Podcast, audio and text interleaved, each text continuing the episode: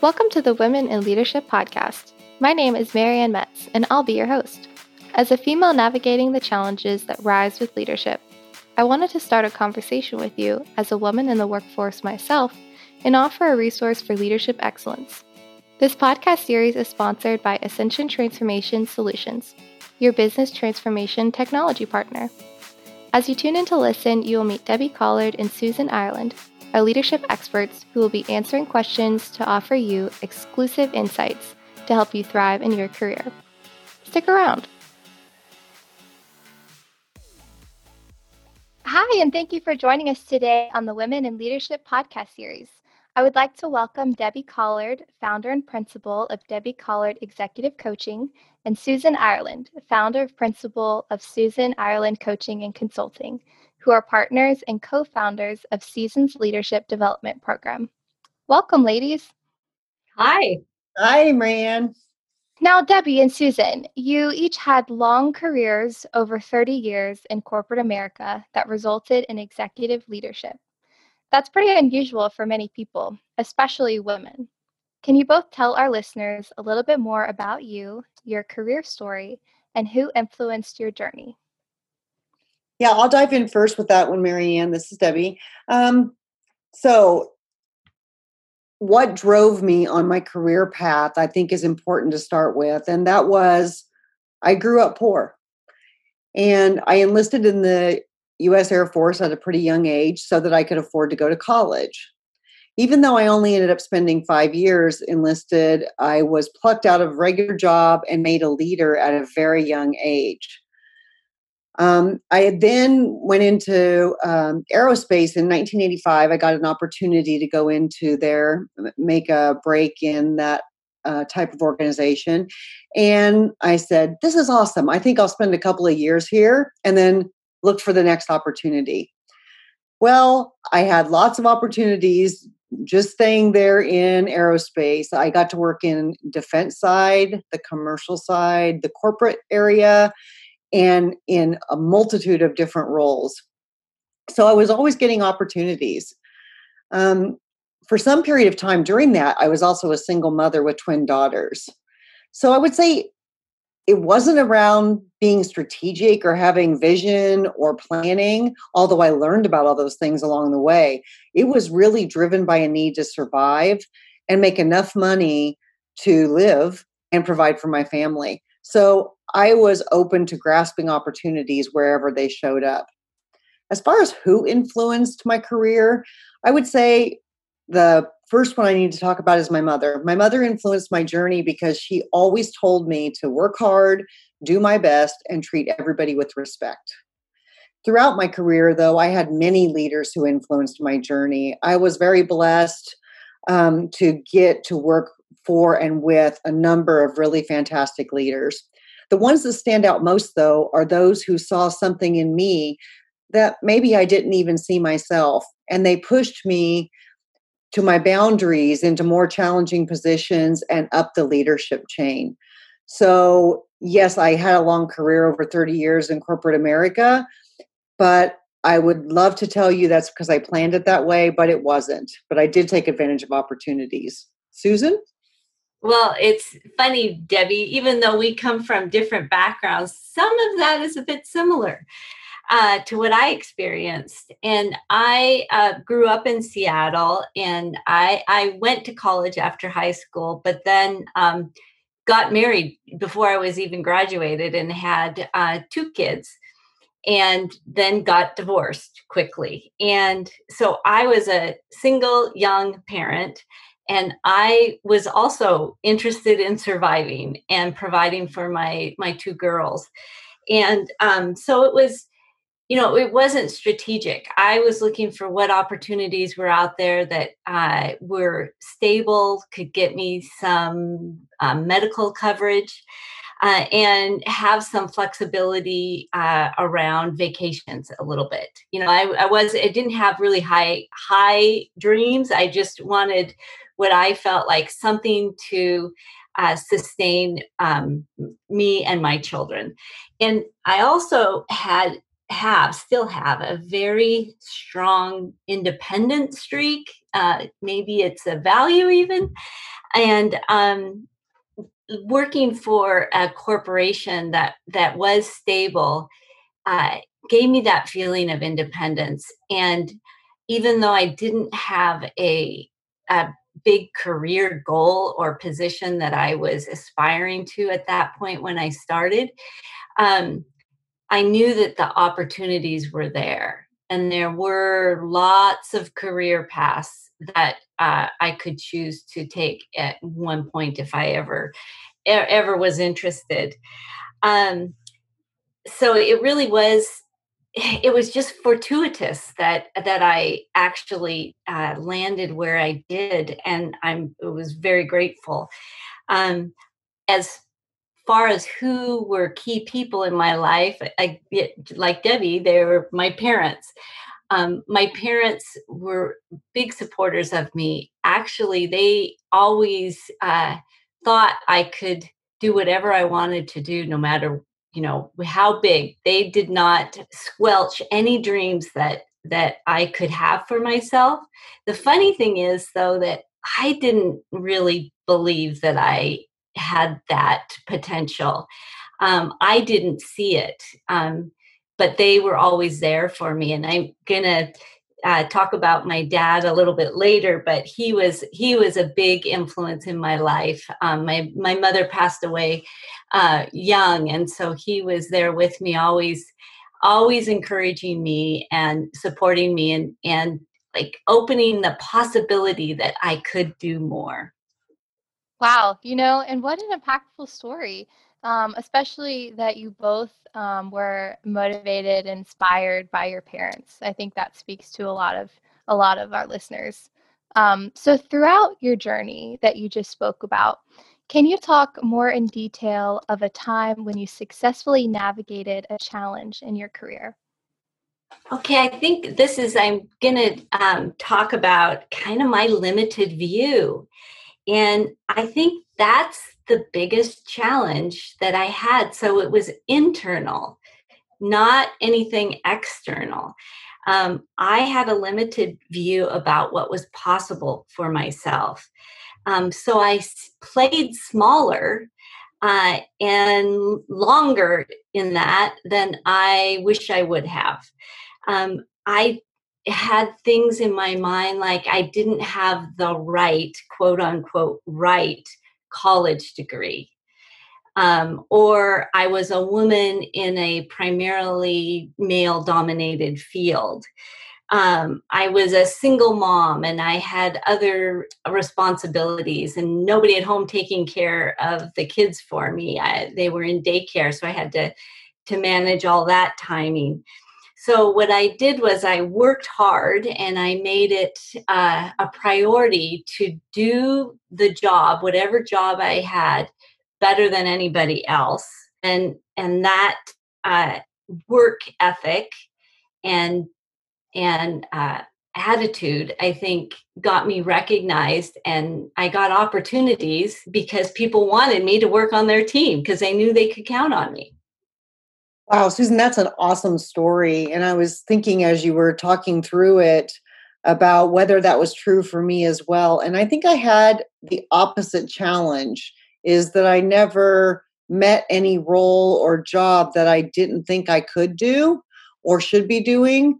And that sometimes got me into trouble. So the biggest issue might for me be choosing a challenge to talk about because there are no shortage of challenges of various shapes and sizes in, in probably anyone's career. But one that comes to mind is about mid career um, of the time that I was in my 30 years of aerospace.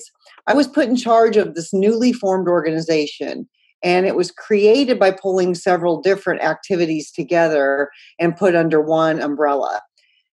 And I was told by the uh, vice president, general manager who ran the organization, the higher level organization, this this group is underperforming in every way possible.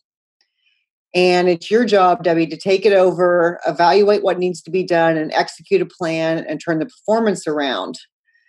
And I said, okay, when is this going to be announced and when are we starting? And he said, You have about eight hours. oh, wow. No problem. yeah, no problem. So uh, that one did give me a pause, and I'm like, Wolf.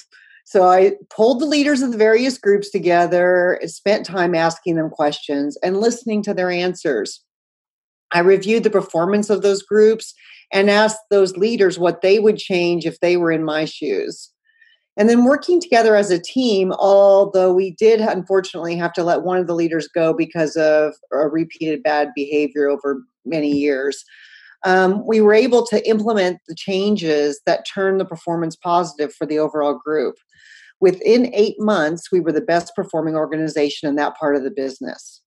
So there were many challenges said, but that one stands out for me because the leader that I worked for believed in me enough to take that big chance on me and give me eight hours to prepare for leading a new team. I didn't want to let him down for anything. So there was no way I was going to let that challenge get the best of me. And we ultimately succeeded. So it's a good news story. Happy ending. Great, Debbie. That's fantastic. Wow. Now let's take a few minutes to talk about culture in the workplace. I'm sure you have both experienced many challenges, as you just spoke about, but focused on um, as being a woman in the workforce. Can you give us an example of a challenge you faced being a female and any tips you have to share to our listeners about how to successfully navigate a similar situation they might be in?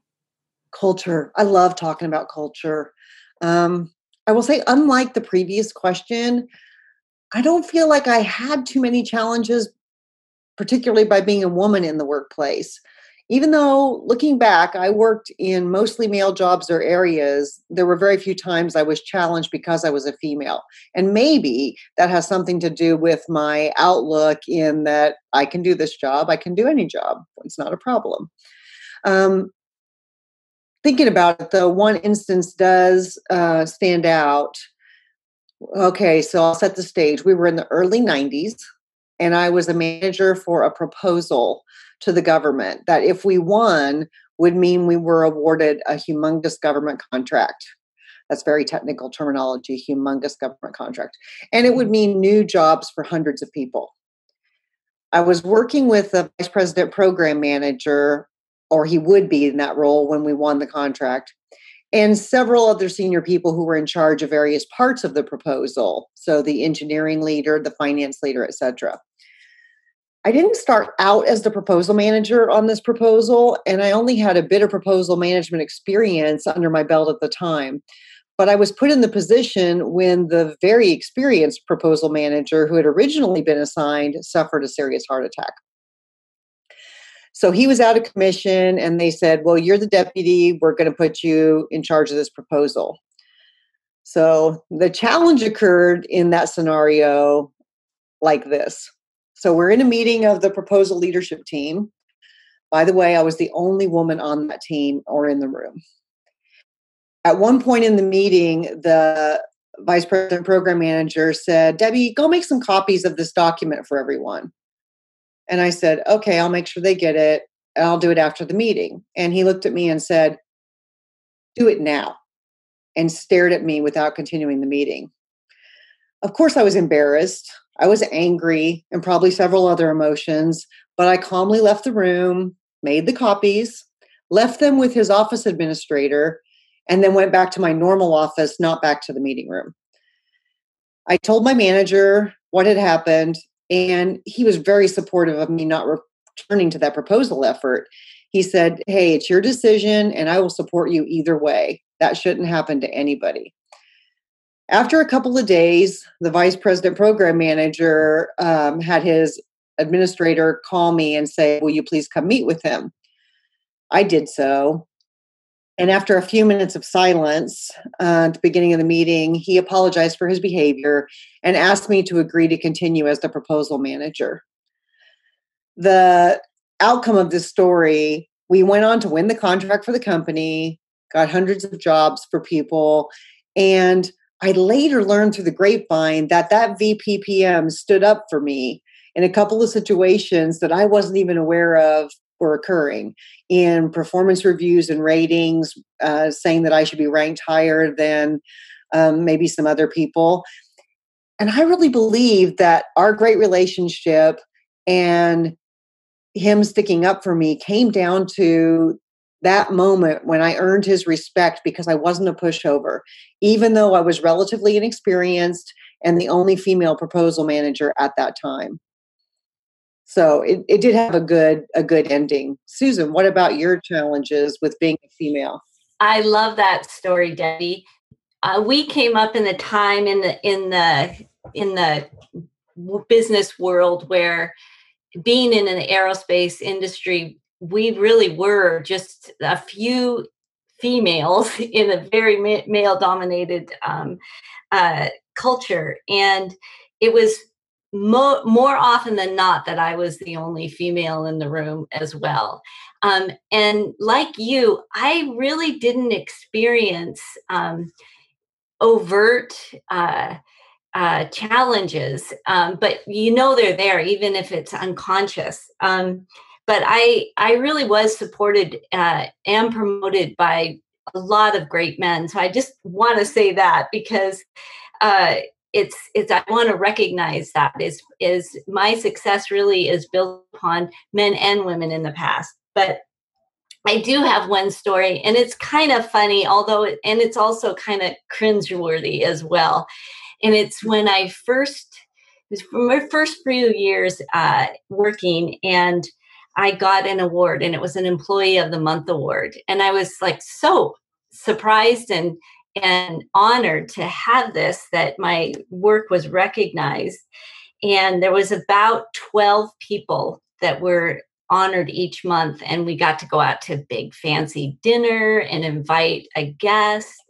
And i was the only woman that was being honored. There was 11 other men and uh, your manager came and then your guest came it was really fancy thing and i invited my father. And so part of the dinner was you know mingling and talking to everybody and then and then they gave you a little plaque at the end. And so the vice president um, at the point at that time of my division uh, would give the plaques. And so he went around and had the person being honored st- stand up and said, said a little bit about what they did and saying thank you for your contribution and that was it and so i was last when we got up there so i stood up and i was so proud of myself i was so happy and um, to be honored because I, you know, I thought I've really done a great job and, and I'm being recognized.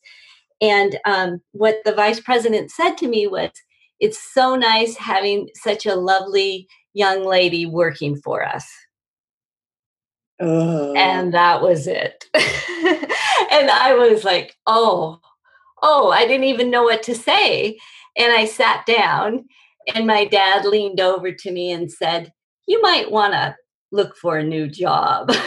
so so I, I I was happy that my dad recognized, you know, this and my manager later said something to me as well. Um, and I think it's just a reflection of the time, maybe. Um, I don't think it had any impact on my my position. I kept getting good jobs and good assignments, but it really was a kind of a sock to the stomach, you know, like, wait a minute, he's not even recognizing my contribution.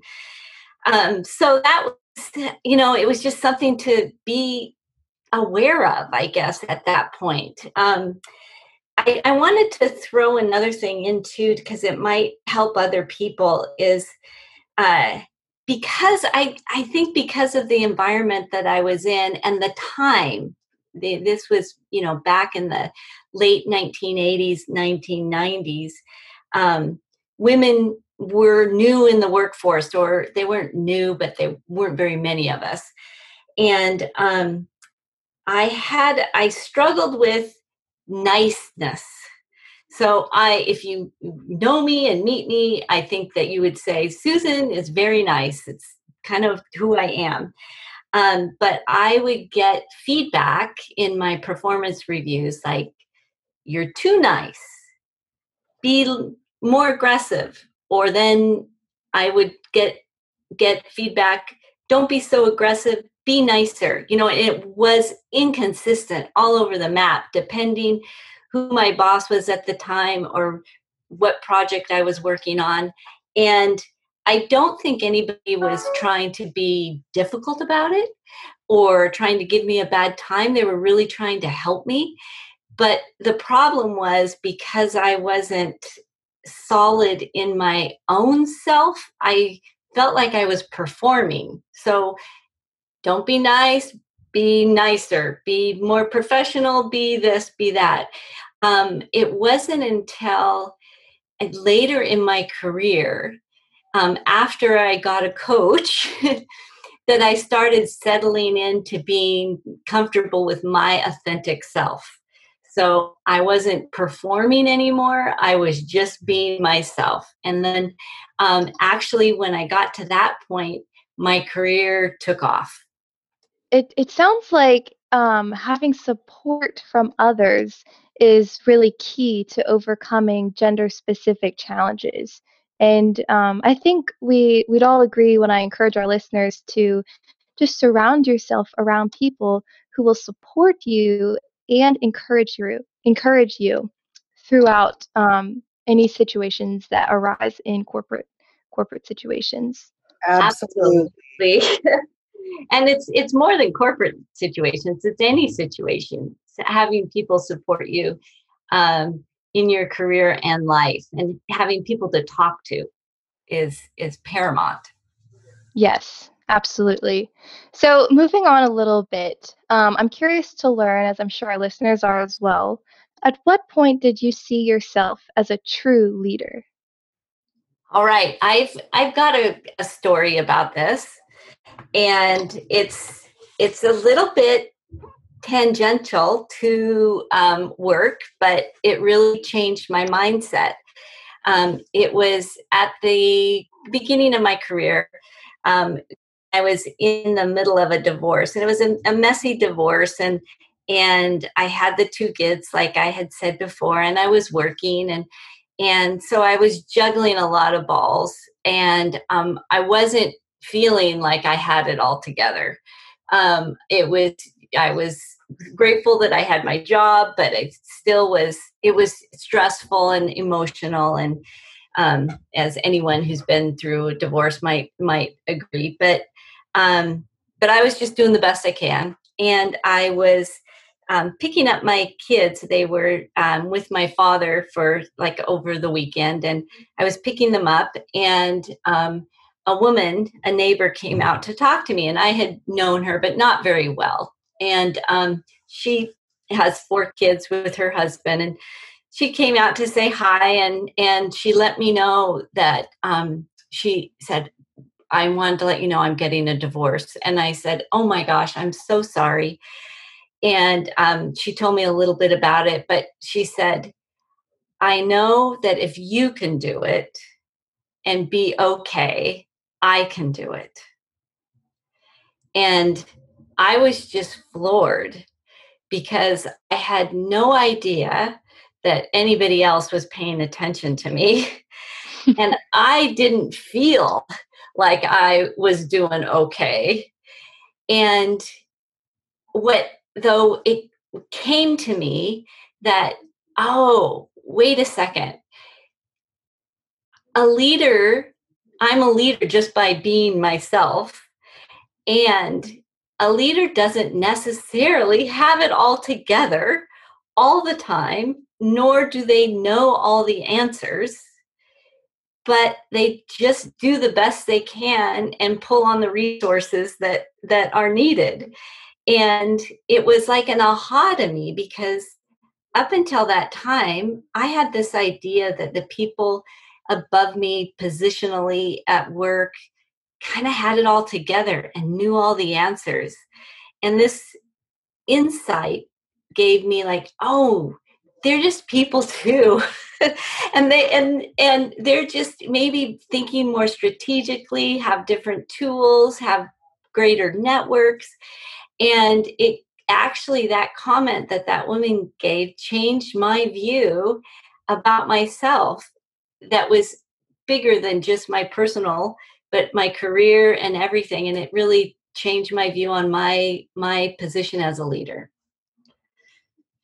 Wow, that's a, such a fantastic story, Susan. Um, I, I first of all, Maryanne, this is a great question. At what point we started to see ourselves as leaders, um, and took a lot of thought because I would say about 11 years into the two years I planned to spend in aerospace, I was asked to take over running a special assignment team. And I was surprised and shocked to be asked. Because even though I'd had several assignments or jobs, including in the Air Force, that probably anyone watching would have said were leadership roles, I didn't feel that way. I felt like an individual contributor that everything was riding on my shoulders and I had to get out there and perform. I didn't feel like a leader. Um, so here I was sitting in front of that special assignment team, many of whom were higher level than I was. That's another key theme in my career.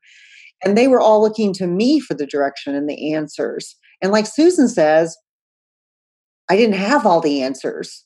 And I was very nervous about that. But, you know, it turns out that I was about a third of the way through my career in aerospace that I first felt this weight and responsibility of setting a course and inspiring others to follow me on that course. So it was the first time I really felt like a leader. Although I would say that, like Susan's story, there were probably others out there who already saw me as a leader. But I didn't start feeling it myself until that point. And that's so true because um, everybody has a story to tell. And Debbie and Susan, um, your stories hold value and somebody can always use your story and you and your unique situations um, as guidance and as hope to know that the situation they're in is going to be okay because they have somebody who they can look up to um, as an example of a leader. Right. Well, and the other thing I want to add is that being a leader is not a position everybody is a leader at at different points in their lives with their family or their friends in their community um, being a leader is more of a state of mind than a position. What do you think debbie? I agree with you 100% susan and i think um, a key learning for me throughout that career was about being a leader and they come in all shapes and sizes and re- areas of responsibility and um, you you can be a leader in kindergarten. You can be a leader um, when you are a vice president it doesn't matter it's it's everything that you show up in you've got the capability to be a leader and to step up into that role but it is internal it is a state of mind as you said Yes, absolutely.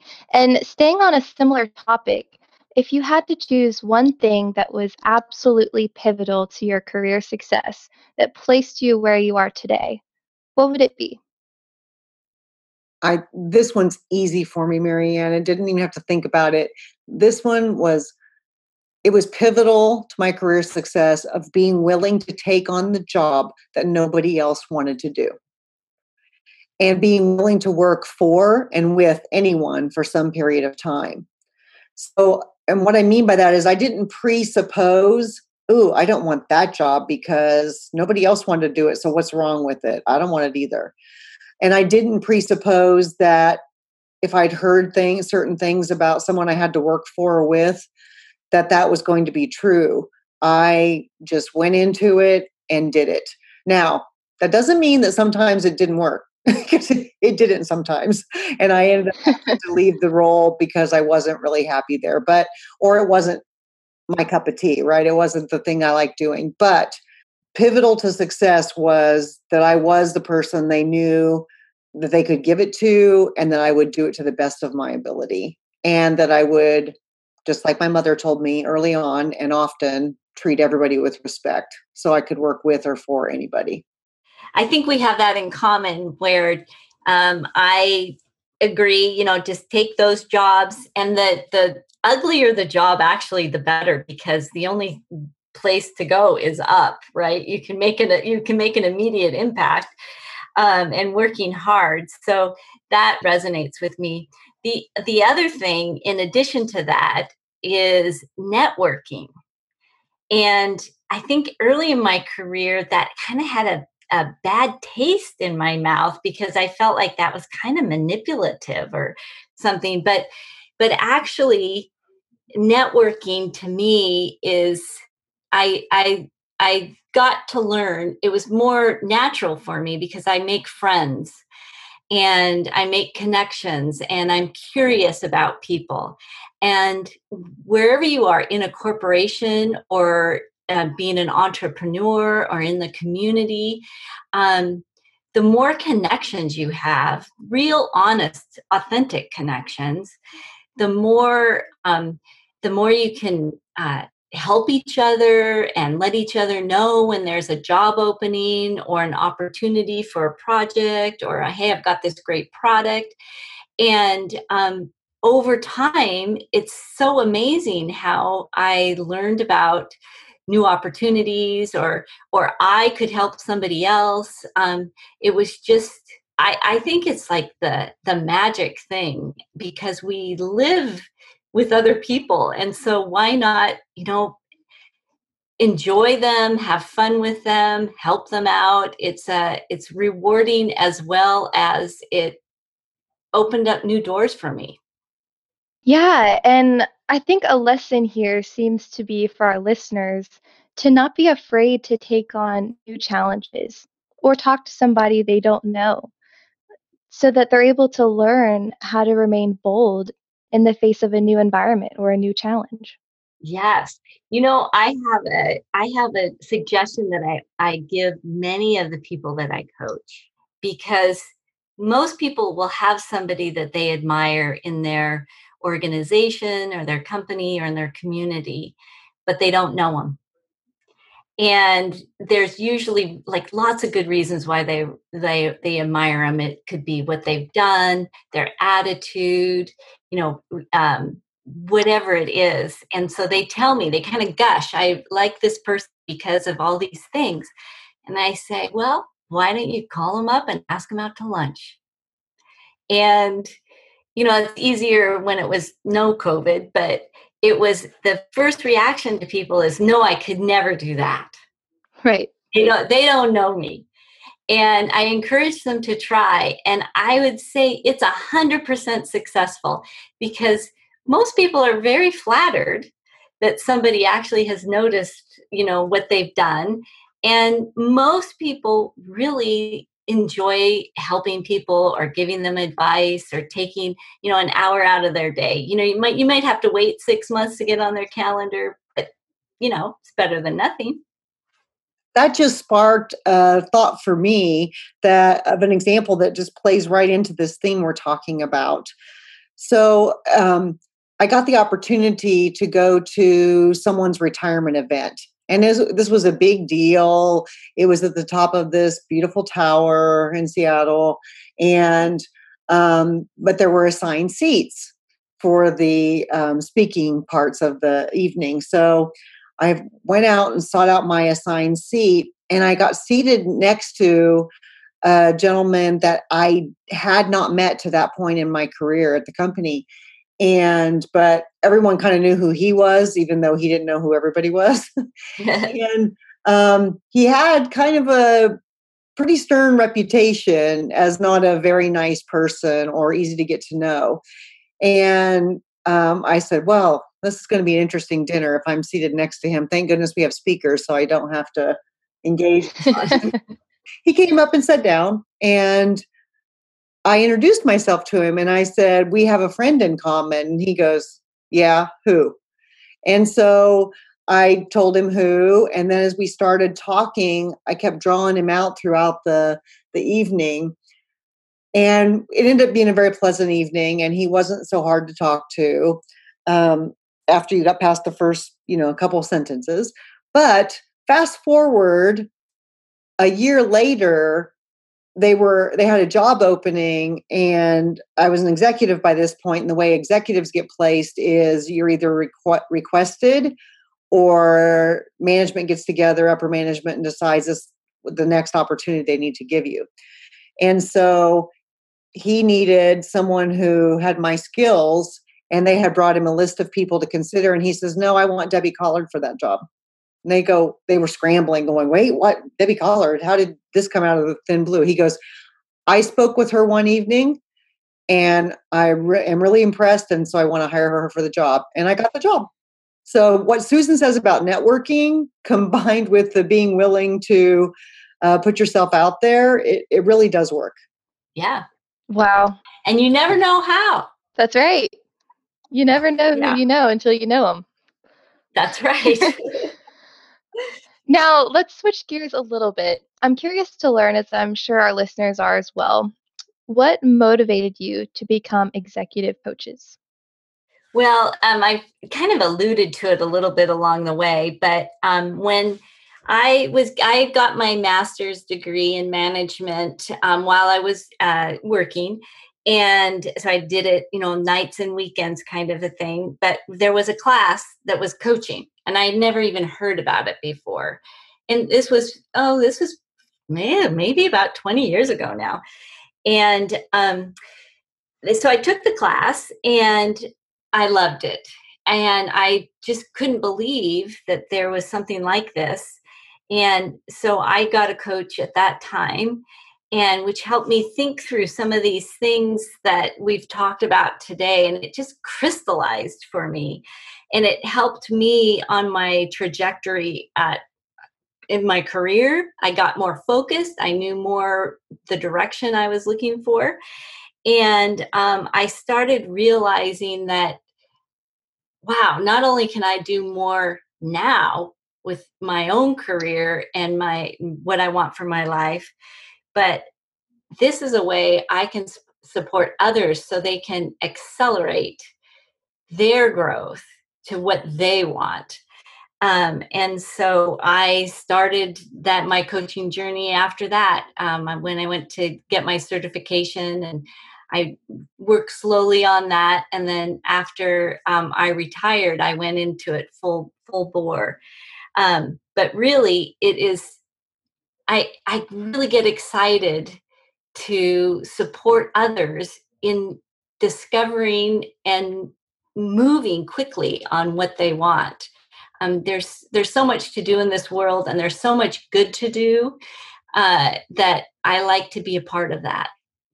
you know it's interesting because we have very similar stories in this regard although i didn't um, pursue becoming a coach until after i had retired from my aerospace job but during that job i got the opportunity to work with an executive coach and through that work i discovered that i was always happiest when helping other people achieve their goals so similar to what susan said about helping people accelerate their growth.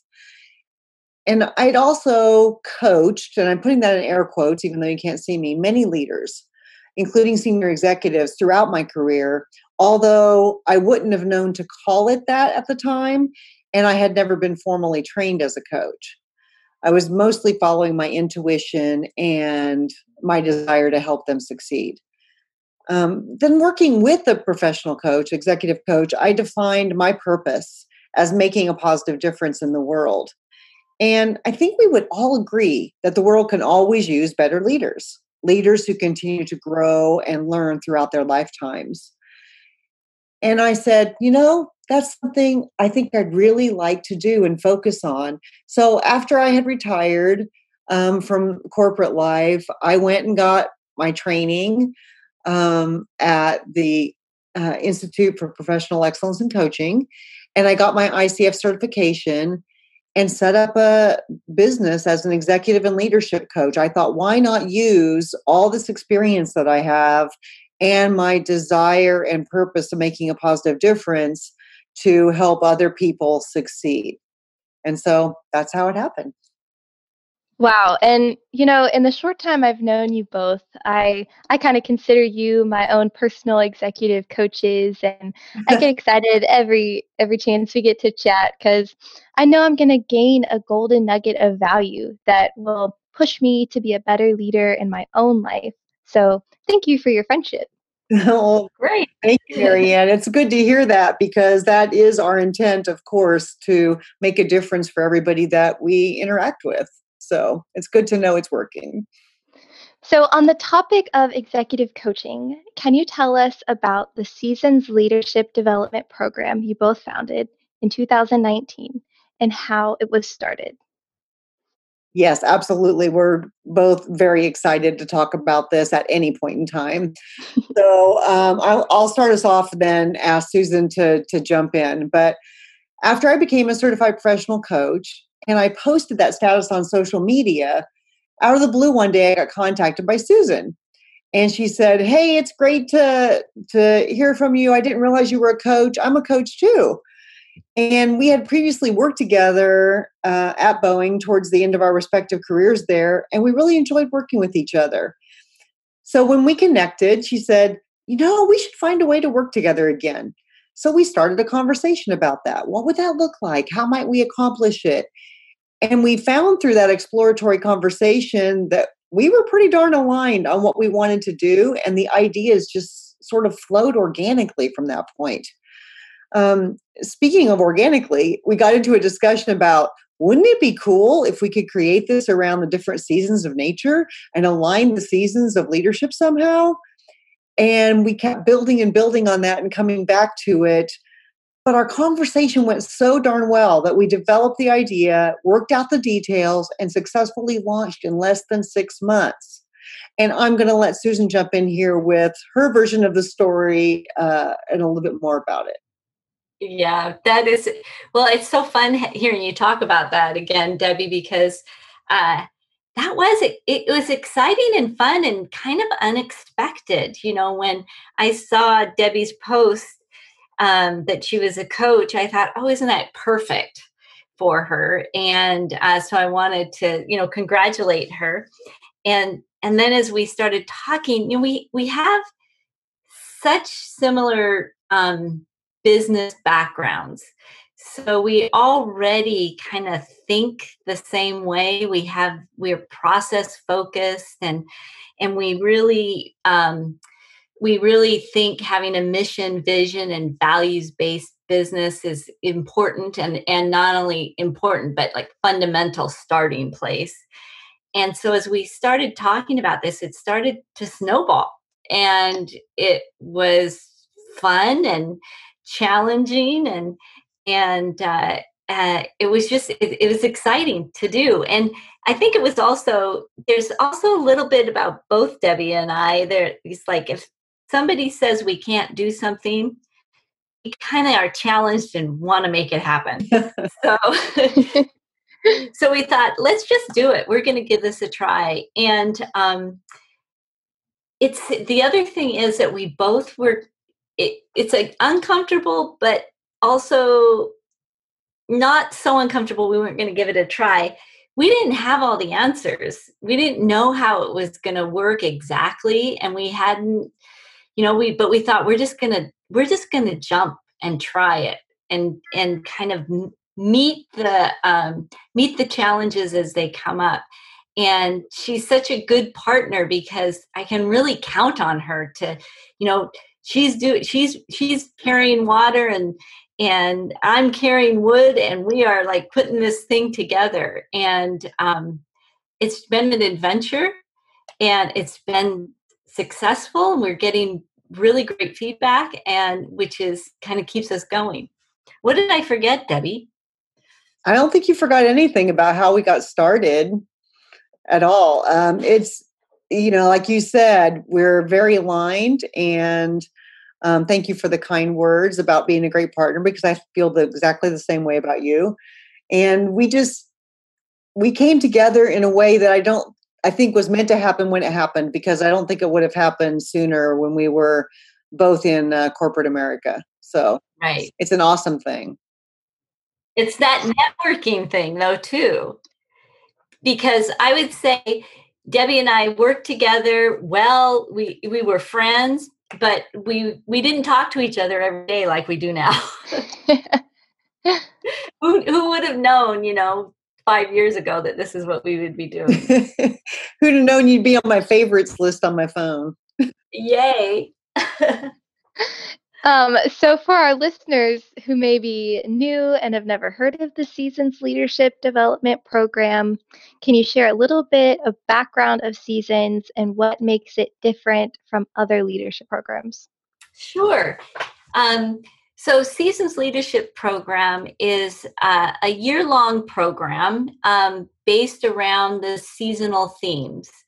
And so we have started in the uh, winter, spring, summer, fall. And we chose that because there's a there's a natural arc. You know, we we are so as tied to the seasons as human beings and in the environment that there's a there's a a growth of like when when an idea or concept is you know germinating in the ground during winter and then you've got oh you've got starts to bloom and you've got some ideas coming and there's you know lots of opportunities and you know it's just flourishing and then in the summer you you start harvesting those things and or weeding out things that don't work. So um uh, and then in the in in the fall oh excuse me i said that wrong. Then then in the fall you start harvesting. Um, so it's that same idea with leadership concepts. You know we want to we want to bring our participants through the season so they can really um, integrate and um, bring into their being and their thoughts and their behaviors new ways of being a leader and being more effective. Um, so we've we focus on our mission, vision, and values. We're very values based. Um, we're holistic. We want to uh, cover things about yourself, your business, and your community. We focus on business acumen. So we we just also it's almost training like where we can tell you how to use some business processes that we found work. Do you what else do we do debbie?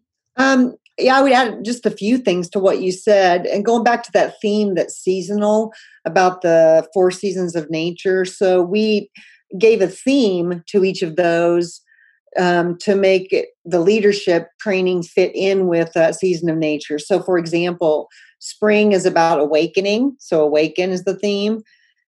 Summer is cultivate, where you're cultivating all that knowledge you have. Fall is integrate. So, how do you take those things you've learned and integrate them together to better serve you? And then uh, winter is transformation. You know, when the world's under a blanket of snow, in the winter you're transforming and then you'll reawaken in the spring as your new self and it's a continuous cycle so while each season of learning is designed to stand alone, it's even more powerful when you put them to, all together and have all the seasons, one leading into the other, so that they build on each other. Um, Susan, you brought up about uh, that it's focused on in four aspects of self, others, business, and community. And but the, another thing that makes us different is that we have a very flexible and responsive framework. So while we have this framework that we've described for how the learning is done, we are able, because we incorporated our learnings over decades of corporate life and training that we went through, we've got a ready list of things that we can pull out of the hat as needed. So, for example, we had just had our spring session um, this year when the lockdown happened with COVID. And a number of the people in our program in this year are business owners. And they were asking us, can you please help us with what to do? We don't know what's going to happen. We don't know how to deal with this with our businesses. And what was so amazing to me was how the community of our current cohort of participants came together to help each other. So you had some of the um, younger generation in there giving out of the box ideas to people who had been in business for decades. And you had the people who'd been in business for decades um, bolstering up the people, you know, this is going to pass, we're going to get through this. They really just jumped in and supported each other. And we had the flexibility, Susan and I, to adjust the program to those needs. So when they were saying, we don't really know what to do about what's going on, we don't have all the facts, we were able to get a physician in to talk to us about what they were hearing and what the current details were. When they said, you know, we don't know what to do about planning for the business in this regard, so we went into a whole discussion and were able to give them tools to help them with um, contingency planning you know what do you do when things don't go the way they're expected to go? And then how do you uh, deal with that for your business? So very flexible and responsive framework even though it's got this solid base of the seasons um, going on and a, and a year long program so people can really help each other grow and develop community that will hopefully last for a very long time. Yes, we keep it at a very small cohort. So uh, we find that that is better, especially when we're online, to create that community. Yeah, definitely. That's a good point, Susan. A small group setting so people feel safe right from the start, um, being their authentic selves and bringing them whole, their whole selves to the training so it can be a great learning experience for them. Season's leadership program sounds like an amazing opportunity. So, if you're listening and a female, you should go sign up to participate to learn more and gain wisdom on how to shape your future to be more successful. Thank you both so much for sharing your stories today. And as we come to the close of our first episode, what would you say was a defining moment in your career as our last nugget of inspiration? Okay, no pressure though, right, Maryanne? About nugget of inspiration. No pressure. Uh, so mine was this defining moment. I was just back from maternity leave. I had twin daughters. Um, the company was required to give me an equivalent role to what I had had when I went on leave when I returned. Well, they didn't have anything available because of the way the timing worked out. But what they did have was a responsibility to name and send a representative from the group to this corporate mandated training on the Malcolm Baldrige National Quality Award criteria. And that was going to be the company's assessment and continuous improvement approach across the whole organization. And this was the McDonnell Douglas Corporation at that time. So I found myself in an orientation and training class and I was the lowest ranking person in the room. I was a non manager. Everybody else in there was at least a manager level, if not a director or VP. And I was thinking, what the heck am I doing in this room? I even went up to the person leading the training and said, Are you sure I'm supposed to be here? Because I think I'm in the wrong room. And he chuckled and said, Nope, your name's on the list. Sit down. So I, you know, I went to the training and I learned about the Baldrige criteria I'm not exaggerating when I say it was life changing for me. And it was a definite defining moment in my career. It opened so many doors. I met many wonderful people. I became a state and then national examiner for Baldrige, assessing other organizations who were using that criteria. And I um, authored a book, co authored a book, and I even became the first female chair of the Baldrige National Quality Foundation in its 30 plus years of existence. So, once again, what served me well was being able to and willing to take the jobs nobody else wanted. And so, when they sent me to that training, they didn't know what they were doing for me. They were giving me this amazing gift that has kept on giving to this day for me. So, coming back from maternity leave and going to that training was the defining moment in my career. Wow. Um, well, mine was a little bit different, and it and it was um, in 2007. Uh, the company uh, sent me to an inter- international executive program in France at INSEAD University, which was a, an amazing opportunity. And um, it was kind of like a little M- MBA in a six week time frame and it was the the reason why it was a defining moment for me is because I went over there and I was there was two Americans in the class and the rest were from all over the world and I just thought I love this. I love the the global discussion and all the different viewpoints. And i thought i want i need to work globally. And so i was in a corporation that already worked globally. So i i uh, started focusing uh, you know more on that. Even though i was already there i just i really embraced it and then afterwards so after i retired and and went into coaching this is my goal is to like keep moving and working globally um, and uh, i have that opportunity. And it was that experience that like opened the window for me that that this is really what ignited my passion.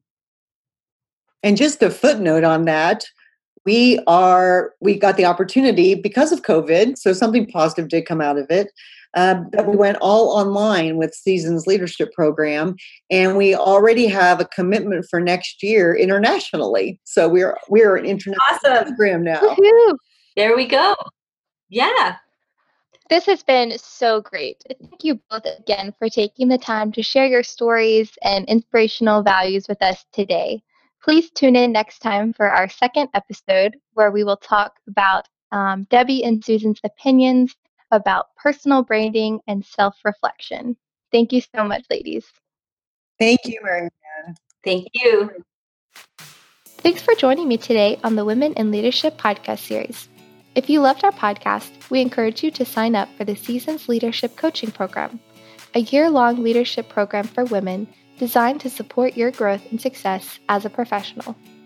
The program was created to help motivate female leaders and further their self awareness to live into their potential while making a difference.